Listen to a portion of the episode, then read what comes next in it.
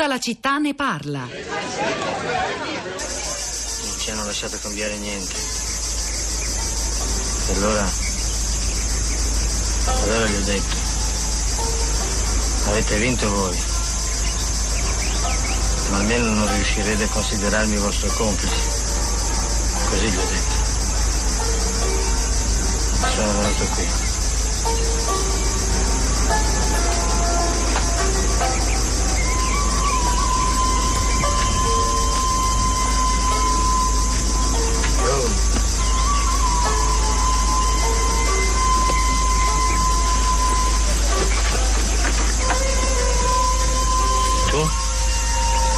Adesso cosa fai?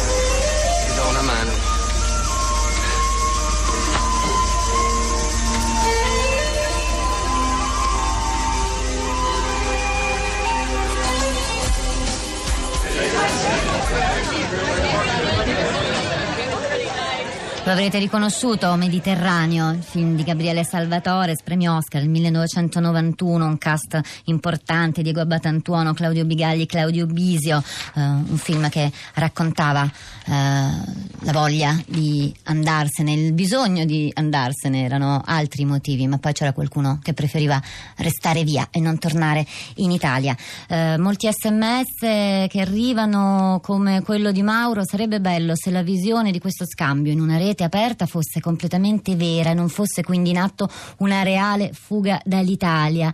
Ma se così fosse, come tanti giovani vanno via, altri di altri paesi dovrebbero arrivare. Questo invece non avviene assolutamente. Molti sms, molti messaggi, immagino, anche sui social network. Lo chiedo a Florinda Fiamma, che è Eh, qui con me. Esattamente Rosa, buongiorno, buongiorno a te, alle ascoltatrici e agli ascoltatori e partiamo da Twitter, Ehm, tu hai già citato in apertura di trasmissione, lo stanno citando eh, i maggiori quotidiani, i maggiori giornali, l'ultimo tweet di Fabrizia, l'Italia rimane immobile uguale in mano ai dinosauri, ma su Twitter lei ehm, twittava da un profilo Fräulein F e uno dei, dei suoi ultimi tweet riguarda anche un articolo di Bauman che lei postò. Bauman che orrore sovrapporre il terrorismo all'immigrazione.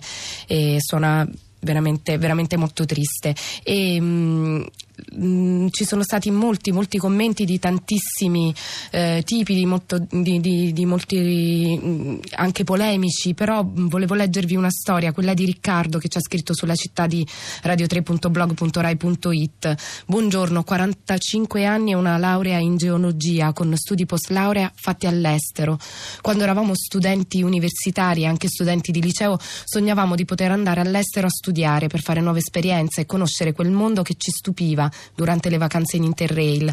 Per tutti noi andare a studiare e lavorare all'estero era una prospettiva cercata e desiderata. Molti di noi andarono a fare dottorati e master postuniversitari all'estero, sicuri che non solo lo studio, ma l'esperienza stessa di vedere il mondo con occhi diversi fosse un'esperienza di formazione importante. Alcuni tornarono in Italia dopo pochi o molti anni, altri restarono all'estero, altri ripartirono. Comunque oggi tutti lavoriamo nel mondo e con il mondo perché questo è l'oggi. E nell'esperienza attuale, quando un giovane studente mi chiede se partire per un dottorato all'estero, io dico vai, sarà difficile e splendido. Penso che considerare tutti i giovani che studiano e lavorano come dei fuggiaschi o dei poveri incompresi sia molto sbagliato. Quanti giovani all'estero vengono a studiare in Italia? Tanti, tantissimi e sono ben contenti di farlo. Pensiamo alla giovane ragazza cinese purtroppo morta a Roma. Lei era come la nostra Fabrizia.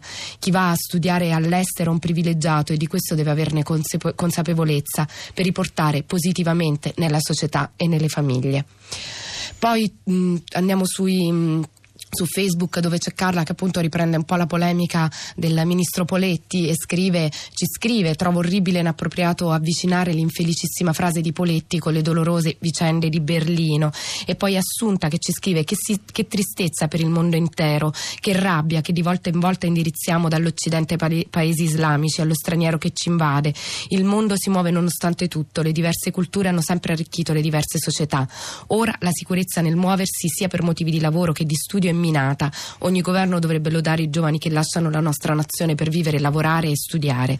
Questi giovani trattati come bamboccioni se rimangono in Italia e disprezzati quando si recano in altri paesi. Il disprezzo per la gioventù, per il futuro del nostro paese è incomprensibile. C'è, una, c'è un sms molto eh, interessante, anzi è bello, non, non, è solo interessante Florinda, non, non, trovo, non trovo, il nome, deve essere eh, scappato via. Eh, dice sono una studiosa di 28 anni, scrivo da Venezia, faccio una considerazione semplice, senza entrare nel merito delle politiche sul lavoro, il welfare, l'istruzione. Non penso che sia giusto parlare di fughe, credo invece che molte persone della mia generazione e non abbiano deciso di vivere all'estero perché sono il primo risultato felice delle dell'Europa. Ci sentiamo ugualmente a casa a Berlino, Parigi, Bruxelles. Sentiamo invece come la pensa Nino. Buongiorno. Eh, buongiorno. Nino, da dove chiama? Eh, da, da, Roma, anche se momentaneamente sono nella mia Sicilia. Eh, io volevo dire che nessuno evidenzia che i migranti che vediamo sbarcare giornalmente e da anni in tv, ma sono per il 95-99% giovani e giovanissimi uomini e donne che partendo depauperano i loro paesi d'origine. Ora, i nostri giovani all'estero sono un po' come loro, anche perché l'età che consente la loro mobilità, come eh, i migranti spesso rappresentano non gli scarti, ma la meglio gioventù. E, e forse, come dicevano alcuni, è il capitalismo economico-politico che attanaglia i nostri dinosauri a perpetrare tale anomalia e questa diseguaglianza. Però finché si sviluppa all'interno dell'Europa, io non sono scontento, perché è l'Unione Europea che ne guadagna, sia i nostri che loro. Io incontro al Goethe Institute un sacco di tedeschi che nobilitano il loro paese e arricchiscono il nostro. Ma questa unità europea non avverrà mai se non c'è questo scambio.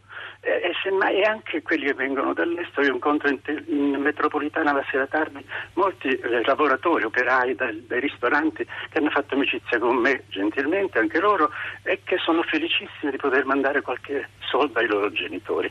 E quindi non generalizziamo troppo eh, quello che purtroppo è la vita del mondo globale che ci comporta, però io sopravvaluterei l'aspetto che avvenga tra eh, tra i 28 paesi questo, eh, anche quando ci sono acquisizioni, eh, eh, l'Europa nascerà solo quando questo avverrà con una certa normalità senza scandalo dei ministri. E l'Europa è sempre l'obiettivo e anche lo sfondo. Nino, ma lei ha detto la mia Sicilia, quindi sì, anche lei si è spostato. Di origine, sì, sono un migrante anch'io, sono venuto a studiare a Roma da ragazzo e sono rimasto incastrato volentieri. incastrato volentieri.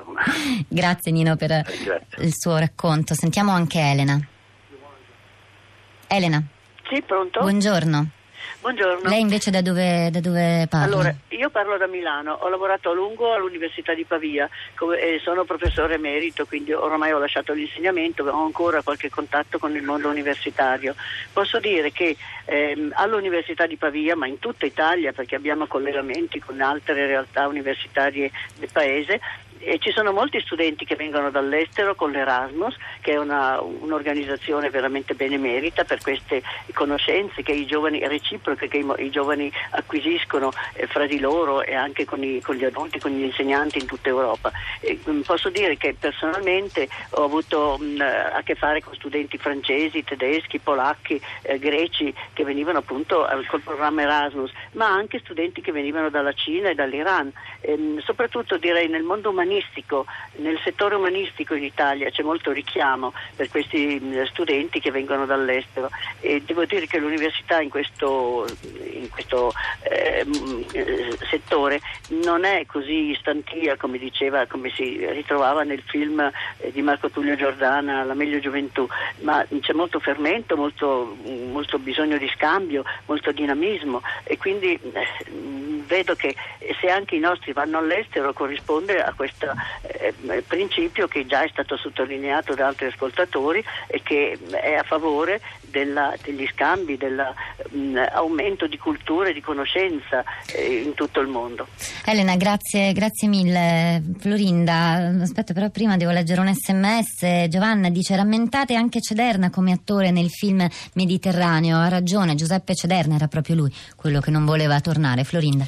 Rosa, spostiamoci su Twitter dove Alfredo, un nostro ascoltatore, ci segnala un articolo, Berlino e noi genitori dei figli d'Europa, eh, pubblicato sul messaggero a firma di Maria Latella. Abbiamo colto la sua segnalazione, l'abbiamo pubblicato sulla città di radio3.blog.rai.it e poi sempre Alfredo eh, ci twitta figli del paese all'estero a realizzarsi a costo della vita. Regeni, Solesin e ora a Berlino Fabrizia Di Lorenzo e in molti su Twitter eh, Rosa eh, hanno unito eh, Regeni, Solesin e Fabrizia. Sentiamo anche rapidamente Marco, buongiorno. Eh, buongiorno. Marco, lei invece da dove parla? Io parlo da Oslo. Da Oslo, e cosa ci fa a Oslo? A Oslo io adesso lavoro alla Radio Televisione di Stato. Collega. Eh, da, sì, un collega da pochi anni, da due anni. Faticato molto per trovare lavoro, però dopo, dopo sei anni sono riuscito a questa posizione che mai avrei avuto in Italia alla mia età. Che Quanti anni ha lei? Avanti con l'età. Come? Quanti anni ha lei? 58. 58, quindi si è trasferito che era, non, è- non era più Io mi sono un giovane a sì, quasi a 50 anni. Non ero giovane, quindi sono un po' un caso a parte rispetto al discorso che facevate oggi. La mia è una, insomma, è, una, è, un- è stata una partenza un po', un po' legata più che alla ricerca, un po' legata alla, alla necessità, insomma. Marco, grazie della sua testimonianza da Oslo. Florinda, non abbiamo tempo per i tweet, eh, diamo eh, solo l'annuncio alle, un- alle 11 Radio Tremondo torna in Turchia, alle 11.30 invece Radio Trescenza, Elena Cattaneo, biologa, senatrice a vita. Noi pubblichiamo gli sms sul sito, continuate a seguirci sulla città di radio 3.blog.rai.it e domani torniamo qui, tutta la città ne parla alle 11. Buona giornata.